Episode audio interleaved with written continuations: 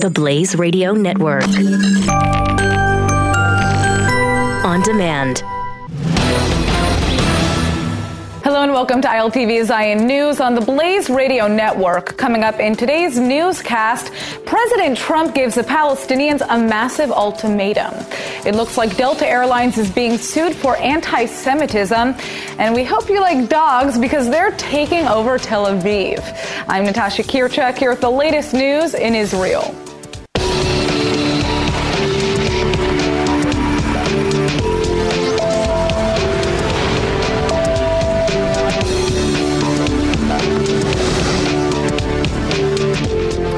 Another rocket has just been fired from Gaza into Israeli territory. The rocket has struck an empty field in southern Israel and no injuries or damage have been reported. But the army has just launched a counterattack against Hamas military targets in the strip. The back and forth exchange of rocket fire and then IDF retaliation has been consistent for several weeks now. The attacks ramped up immediately following President Trump's bombshell recognition of Jerusalem as Israel's capital. And clearly they aren't fizzling out. Netanyahu has come under fire for failing to stop the rocket launches, and some have even gone so far as to call the prime minister weak in his response. But many officials agree that pushing too hard against Hamas could spark a war that neither side wants and derail the ongoing Palestinian reconciliation efforts. Those negotiations are at a standstill currently, but Israel has a vested interest in seeing things play out without interference. Regardless, more rocket fire will only fuel tensions between Israel and Gaza and put more lives in harm's way. Well, President Trump's plans for Middle East peace have hit a snag following Trump's bombshell decision to recognize Jerusalem as Israel's capital. The Palestinians say they no longer see the United States as an impartial negotiator of peace, but now Trump has just dropped an ultimatum. He's threatening to cut all aid to the Palestinians unless they come back to the table. Right now, the United States sends $300 million a year in foreign aid to the Palestinians. PA President Mahmoud Abbas's government is critically dependent on that money. But despite this threat, the Palestinians say they refuse to be blackmailed by Trump's ultimatum. A senior Palestinian official has accused the president of sabotaging the peace process in the first place by removing Jerusalem from the, from the negotiating table. Furious that Trump, quote, now dares to blame the Palestinians for the consequences of his own irresponsible actions. America's ambassador to the UN, Nikki Haley, has echoed Trump's position and remains firm that the UN resolution denouncing Trump's Jerusalem announcement was detrimental to the peace process. I think the president um, has basically said that he doesn't want to give any additional funding um, or st- stop funding until the Palestinians are agreeing to come back to the negotiation table. And what we saw with the resolution um, was not helpful to the situation. We're trying to move for a peace process, but if that doesn't happen, the president's not going to continue to fund that situation. All right, now get this. A bombshell lawsuit has just been filed against Delta Airlines, accusing the airline of practicing anti-Jewish, anti-Hebrew, and anti-Israeli behavior. These are disturbing allegations made worse by the fact that former and current Delta employees are the ones filing the lawsuit. The plaintiffs are accusing Delta management for pushing forward the attitude that Jews and Israelis, quote, cannot be trusted, are aggressive and inappropriate, and engage in what are deemed to be strange behaviors by conducting prayers on the flights, as well as their request for kosher meals. One former employee in the lawsuit says Delta actually fired her for being Jewish. The airline claims she was fired because she missed a flight while working as a flight attendant for Delta, but the woman says she had been approved for maternity leave at the time. Another plaintiff is accusing the company of suspending her without pay and revoking her travel privileges when she shared her travel companion pass with a friend who happened to be Jewish. The lawsuit accuses Delta of taking wrongful action against the employee because the recipient was Jewish. Delta has taken the defensive, claiming these allegations are false and that the company has zero tolerance for discrimination. But if these disturbing accounts are true, then that would certainly not seem to be the case. In October of 1997, Oregon became the first state to enact the Death with Dignity Act. This controversial act allows terminally ill people living in the state to end their lives by self administering lethal medication that has been prescribed by their physicians. Now, an Israeli organization is trying to bring this act to Israel and joining us in the studio is the chairman of the Lilach Association to Live and Die with Dignity. Thank you so much for joining us. Okay, so Bina, why does your organization want to bring this act to Israel? We have here in Israel a law from uh, 2005 that uh, a part of the things, but not enough. Okay. Uh, for example, people that you can't uh, uh, know the how much they will live, they are not in the law. Uh, there are uh, if you um, uh, if you um, connect a terminal patient to the breathe machine. Mm-hmm you can't uh, take it off. And there no. are many things that are not enough in mm-hmm. the law that we have. Our ideology, ideology says that the, the responsibility of life is in the hands of the person himself. Okay. He, because of that, we can't, uh, uh, we, we are not believing uh, euthanasia, for example, because that is not the, the doctor do, does it. right. The, so the idea is that a person would self-administer a lethal um, injection, but that would be prescribed by a physician, correct? Yeah. Okay. So, so I mean, it's interesting. You you guys are focusing on this because you want to take the power of death or the power of being able to control uh, one's death into the person's hands, right? Yeah. Um, how has the government responded to this push here? Till now, they were two uh, times that uh, the the law was coming to the Knesset, to the, okay. to the Israeli uh, parliament, and it doesn't, it didn't. Uh, it didn't pass. Well, I'm assuming one of the main concerns is that how you know doctors don't always know how to really determine um, how long a person is going to live when they're terminally ill. Correct? There are illness that they can uh, say about it, but not in every. For example, ALS mm-hmm. is a illness that uh, every person has on time. Uh, uh, a doctor yeah. can't say how much uh, time he has to live, it's and because of issue. that. It isn't a terminal uh, ill, of course, but uh, it doesn't come into the law. All right. Well, Bina, thank you so much for joining us and telling us about um, you know the work that your organization is doing. It's a controversial issue, so we're going to have to see how it plays out here. Thank you. All right. For the average Israeli citizen, the idea of just buying a plane ticket and flying into Syria, well, that pretty much sounds like a death wish. But that's exactly what Israeli journalist Jonathan Spyer has just done. And that's not all. He even met twice with a top Syrian minister while he was there, all under the guise of traveling with a British passport. Given the fact that Syria sees Israel as one of its biggest enemies, a trip like that should have been a suicide mission. But Spyer has lived to tell the tale of how he was able to get into Syria and remain in the country unharmed, which according to him is all thanks to the gross incompetence of Syrian authorities. Spyer was actually able to interview Syrian ministers and access high security areas by joining a propaganda trip. Ironically, Spyer says that while fear of Israeli infiltration is a constant topic in Syria, everyone talked about it too much to realize that an infiltrator was sitting right next to them. Spyer actually met not once but twice with the minister responsible for securing Syria's borders. Syrian President Bashar Assad has learned of those meetings and immediately fired the minister from his cabinet. Spyer is well aware that he's lucky to be alive, but says journalists have a duty to take certain risks. This is actually his eighth or ninth trip to Syria. Israeli Prime Minister Netanyahu is set to visit India in less than two weeks, but that trip may be soured slightly because India has just called off a massive defense deal with Israel's military, a deal worth half a billion dollars. ILTV's Aaron Porras is here with the details on this story. So, Aaron, why did India cancel the deal? There are actually a few reasons for that, but chief among them seems to be the fact that India has been purchasing a lot of arms from Israel over the years, and they've been flooding their market, and they're afraid uh, to overflood the market, which they kind of already have, thus removing all the value, uh, you know, from, from and their own economy and from, business right, away from Indian their own military companies, tech. yeah. So, so this doesn't have anything to do with politics, you would say?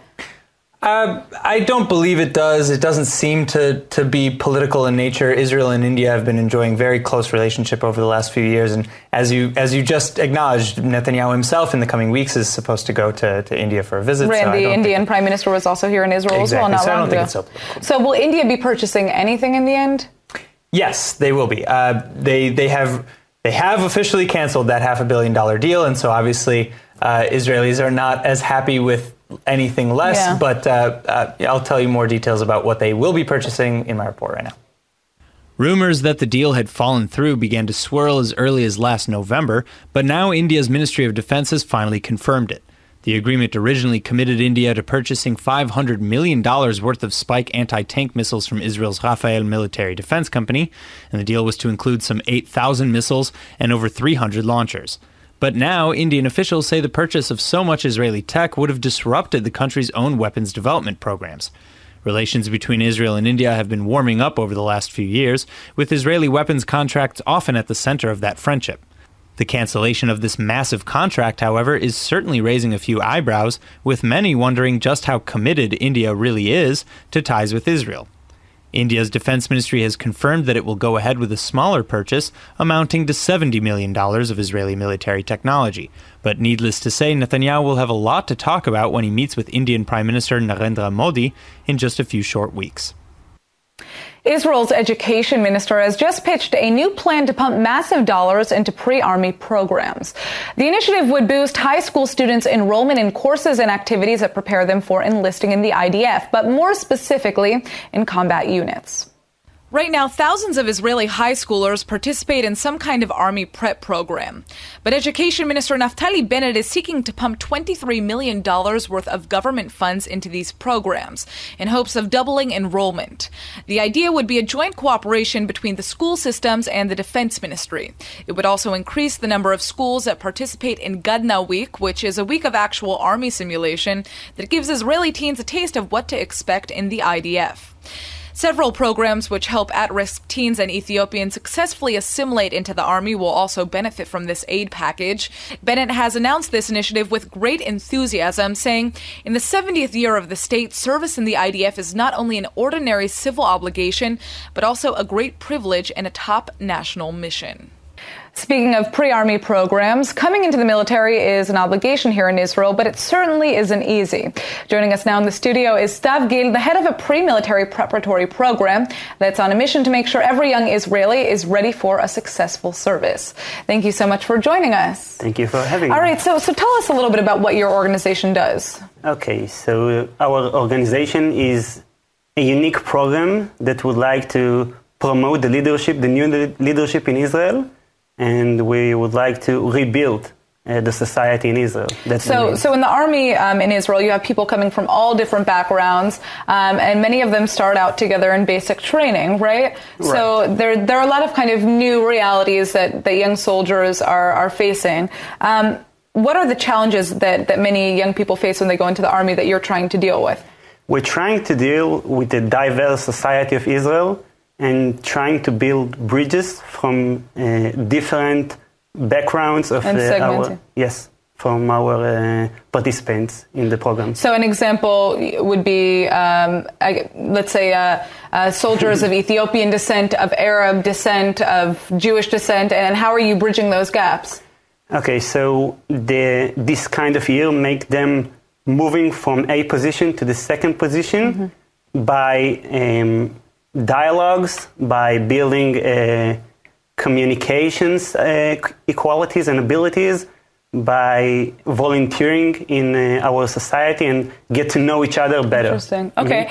Now, how many uh, young people are involved in this program so far? How many years has it been running? This is the second year that we ran. Uh, actually, in the next year, which we right now uh, choosing, we have unfortunately too much people. We have 600 uh, candidates, and we would like to choose only the 42 matches. So it's a competitive program to enter, essentially. Unfortunately, yes, because we're talking about leadership, and uh, the program is very. It costs a lot of money, and we have to Mm-hmm. invest it in the best way that we can. Well, and I can imagine, you know, the training that these young people are receiving goes well beyond the military as well, because, you know, after afterwards everybody goes to, to university and needs to find a job. So do you focus on after the military also? Also, definitely, we would like to prepare them to the civil life in Israel about being social and make the right choices. Uh, and we want them to be in the most, in the highest places that we can, uh, we, they can get. Yes. yeah. To understand their full potential. All right, beautiful. Well Stav, thank you so much for joining us and telling us about this program. Thank you. All right. Israeli police have confirmed what many already believed to be the case. In 2017, cell phone use while driving was the number one cause of car accidents in the country. That is a staggering number made even more tragic by the fact that 362 Israelis were killed on the road last year. Police say enforcement of cell phone related offenses such as texting or talking without a Bluetooth while operating a vehicle was boosted by over 50% last year. But regardless, these potentially avoidable deaths still numbered in the hundreds. Traffic police want to become even tougher on cell phone offenses in the future in an effort to deter the deadly trend. So just remember, sometimes traffic cops are only strict because they're trying to keep the roads safe. And the best way to avoid a ticket, or worse, is to simply leave your phone alone while you drive. We always joke that people are practically stumbling over major archaeological finds here in the Holy Land. Well, now a group of Israeli first graders have just found possibly one of the craziest discoveries of all. A 10,000 year old flint knife, which experts now believe is the earliest known evidence of human settlement in the region. The discovery was made as part of a classroom exercise which brings the first graders outside all year to connect them to the land's historical and biblical roots. The discovery was made by students from the Benzion Netanyahu School, which is located in the West Bank settlement of Balkan. Local councils have actually been running this program for two years now, and this isn't the only time kids have uncovered ancient history. In fact, students discovered mosaic pieces and coins dating back to the Talmudic era not too long ago. But this 10,000 year old knife, or possibly a spear tip, is one of the most impressive finds in quite some time. That's because it confirms the earliest known presence of human life in the area, dating back to the Stone Age. Well, I think it goes without saying that these kids have definitely earned all A's for this assignment. Did you know that one of Tel Aviv's nicknames is Dog City? Well, you're about to find out why, and it's all through the story of one Irish immigrant and his furry friend. In Tel Aviv, you don't need to be a human to be a top employee. This is Mr. Jazz, and that's Harold. They're best friends, and they also happen to be co-workers at one of Israel's top companies, ClickTale. This is Mr. Jazz, the marketing consultant. I love the way Mr. Jazz waddles down the hallway when he's going out with Harold. Studies show that the offices that allow dogs have employees with significantly lower levels of stress. We got Rocket a position as an intern, but unfortunately, Mr. Jazz decided that Rocket wasn't up to the task and he has been let go. Jazz was jealous that everyone liked Rocket more. Even though Mr. Jazz tends to fall asleep on the job, it doesn't seem to have an impact on his reputation. Mr. Jazz is amazing. After Jazz, we started to see even other dogs coming with other employees, and it uh, became uh, a company standard in a way. Furry employees are pretty much a norm here in Tel Aviv. The city has the most dogs per capita in the world. To put that into perspective, one in every 17 people has a canine. Harold and Mr. Jazz immigrated to Tel Aviv all the way from Ireland. I was uh, driving along and I saw this, um, what I thought at the time was a fox, but he was uh, abandoned. He had like bruising and b- broken bone and stuff, so he was in bad shape. So I picked him up and brought him to my vet. Um, and once he recovered, uh, I took him home. He also saved my life as well a bit because he's like, you know, he's such an integral part of me at this stage. Well, after immigrating to new country together, it's no surprise that Harold and Mr. Jazz are such a power couple. Mr. Jazz is a great way to meet people. Aren't you, Mr. Jazz? Mr. Jazz is like an extension of myself, and he's uh, he really is part of my family. Come on, Jazz.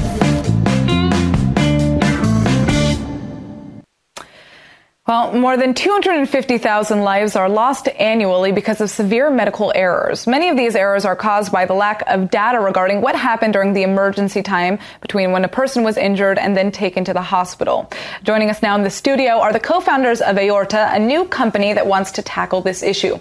Hagi Erez and Or Targonik, Thank you for joining us. I almost I almost lost you on the name there. Uh-huh. All right, so so what does your company do? What is a problem that you guys are tackling? So the problem we are tackling is uh, exactly what you said. Uh, you know, uh, medical errors is the third leading cause of death in the states. More than 250 people die each year in the U.S. Yeah. alone uh, for medical errors.